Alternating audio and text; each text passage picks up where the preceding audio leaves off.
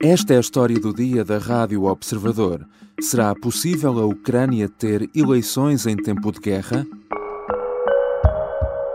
Якщо я сказав йому, ви готові мені дати 5 мільярдів, тому що я не людина, яка займається бруківкою, і не зможу просто забрати з бюджету 5 мільярдів, мені здається, саме така. Começa por ser uma questão de dinheiro. O presidente ucraniano diz que só com mais de 125 milhões de euros de ajuda dos aliados é possível realizar eleições na Ucrânia no próximo ano, como estava previsto antes de a guerra começar. Zelensky garante que não vai desviar dinheiro da frente de batalha e muito menos fazer eleições a crédito. Mas o dinheiro, por si só, nunca resolve todos os problemas. Há questões legais que é preciso resolver e, mesmo que sejam contornadas, o desafio logístico seria ainda gigantesco. Se é verdade que a história já nos deu exemplos de eleições em tempo de guerra, estas colocam desafios diferentes.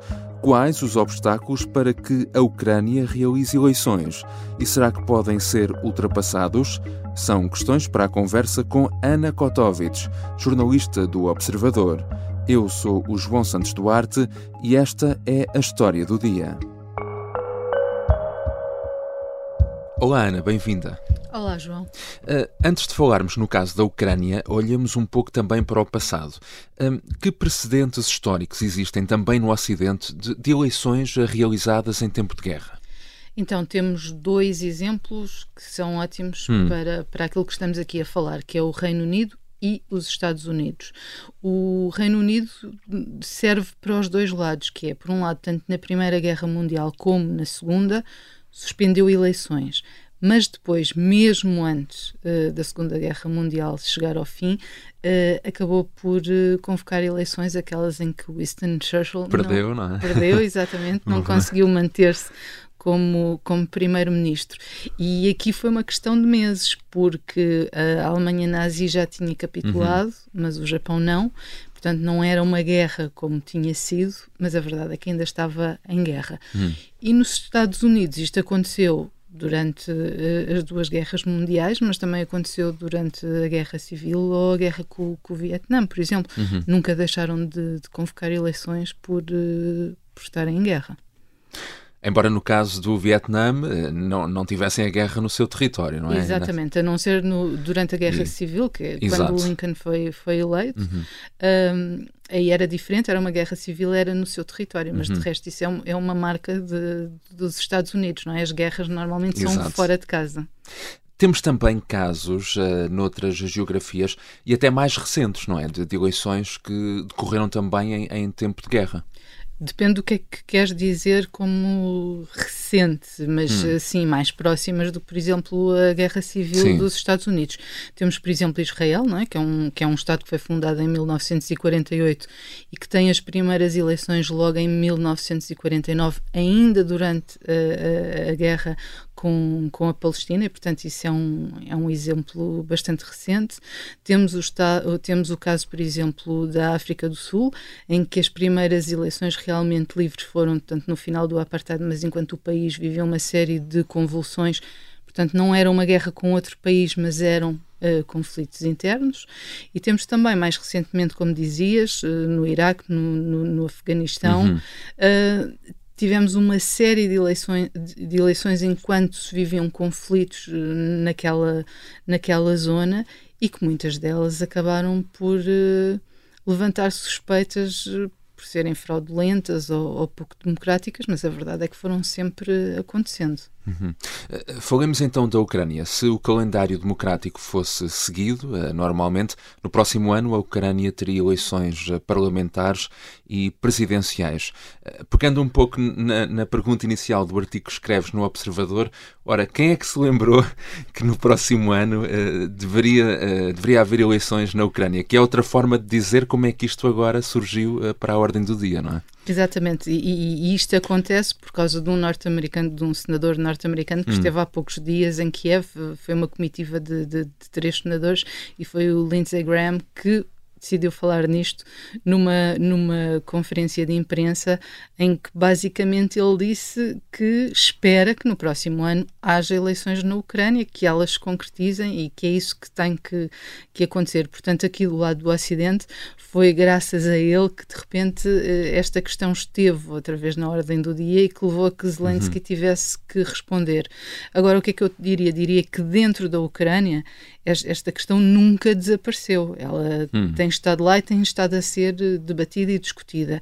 Agora, nem tudo o que é falado lá chega cá, não é? E de facto foi Exato. preciso uh, ser um, um senador norte-americano a, a, falar para isto ganhar uma dimensão que não teve nos últimos tempos.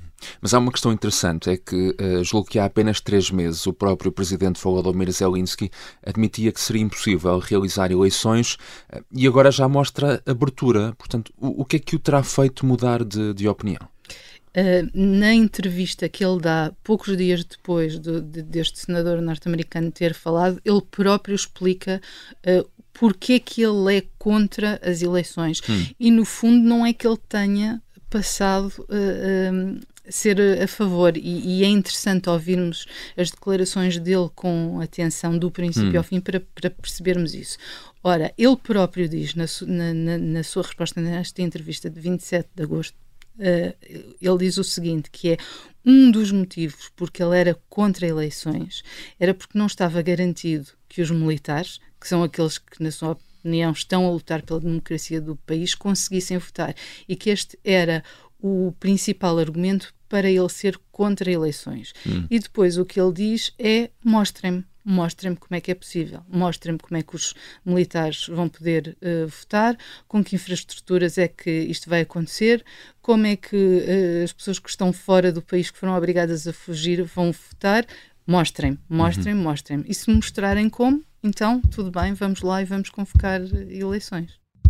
São alguns dos desafios que vamos falar na segunda parte desta conversa com Ana Kotovich. Por que motivos é tão difícil realizar eleições na Ucrânia no próximo ano?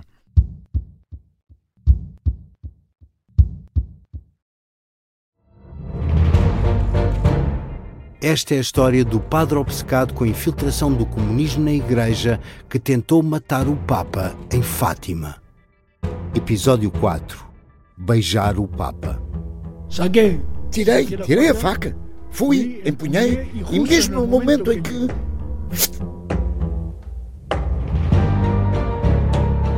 Matar o Papa é uma série para ouvir em seis episódios e faz parte dos Podcast Plus do Observador.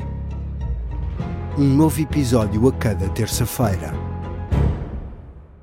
Os assinantes do Observador têm acesso antecipado a todos os episódios desta série já disponíveis em observador.pt. Os Podcast Plus do Observador têm o apoio da Kia. Estamos de regresso à conversa com a jornalista Ana Kotovich.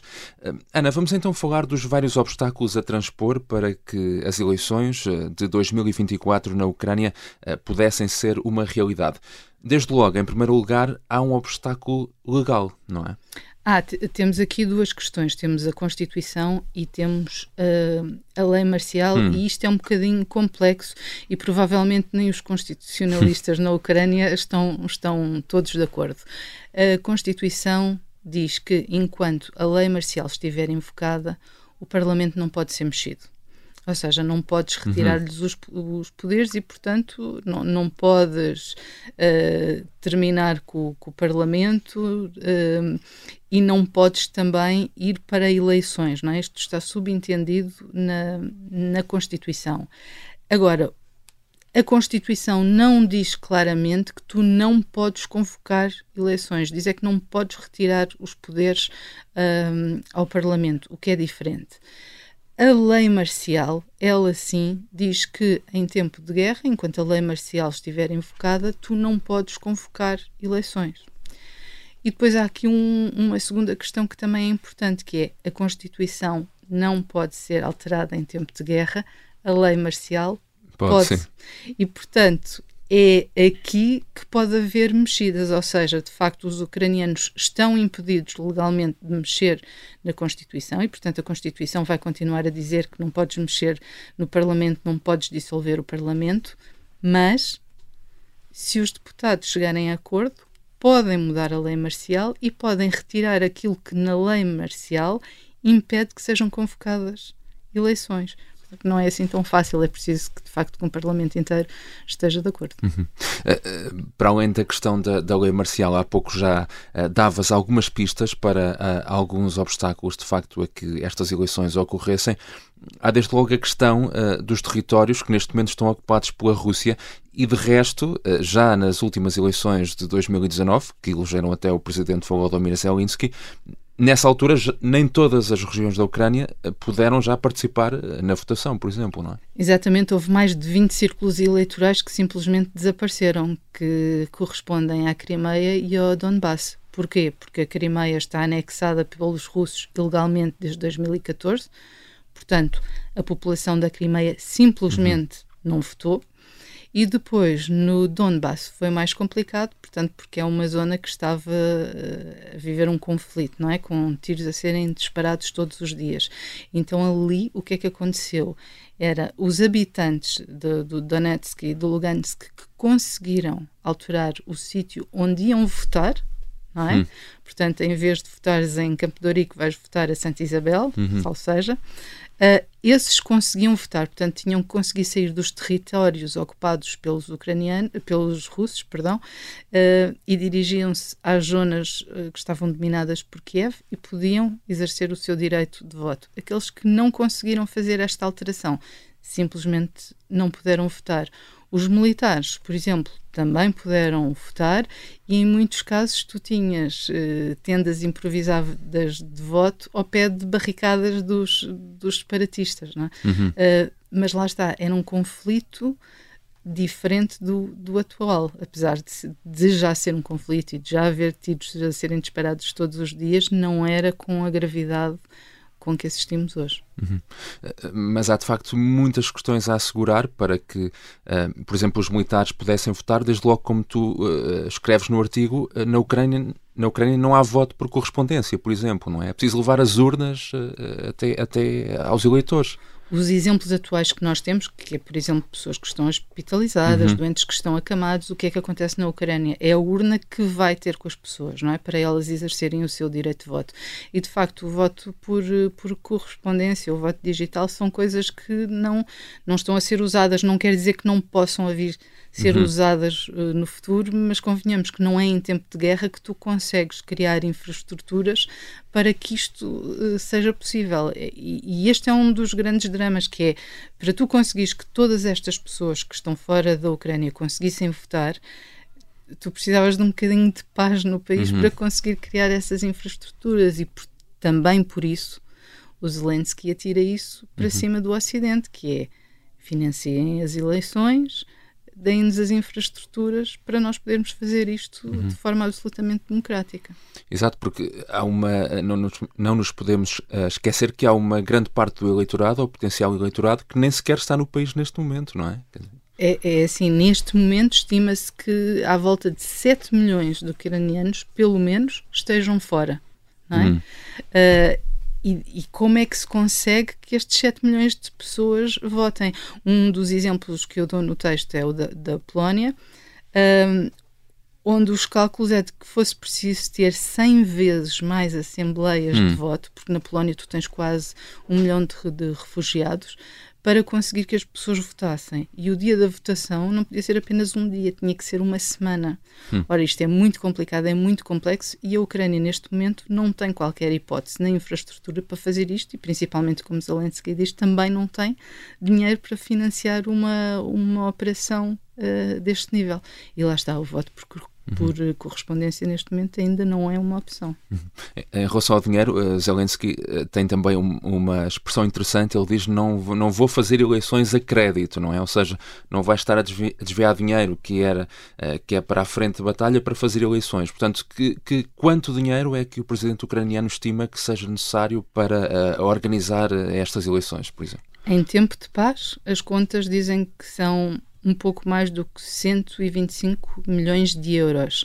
Em tempo de guerra serão muito mais, não é? Porque lá está, estamos a falar de um valor que está pensado para uhum. um tempo em que tudo corre bem, não é?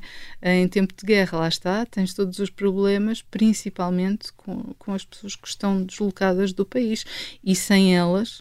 Uh, as eleições simplesmente não têm o mesmo peso. As de 2019 já não, já não tiveram em relação a outras anteriores por causa da, da Crimeia e da ausência da população da Crimeia. Tu já tiveste muito menos eleitores do que em anos anteriores. Uhum. Portanto, se tu não tivesses 7 milhões de eleitores a votar, o próprio Zelensky pergunta-se que é como é que nós poderíamos dizer que isto foram eleições democráticas.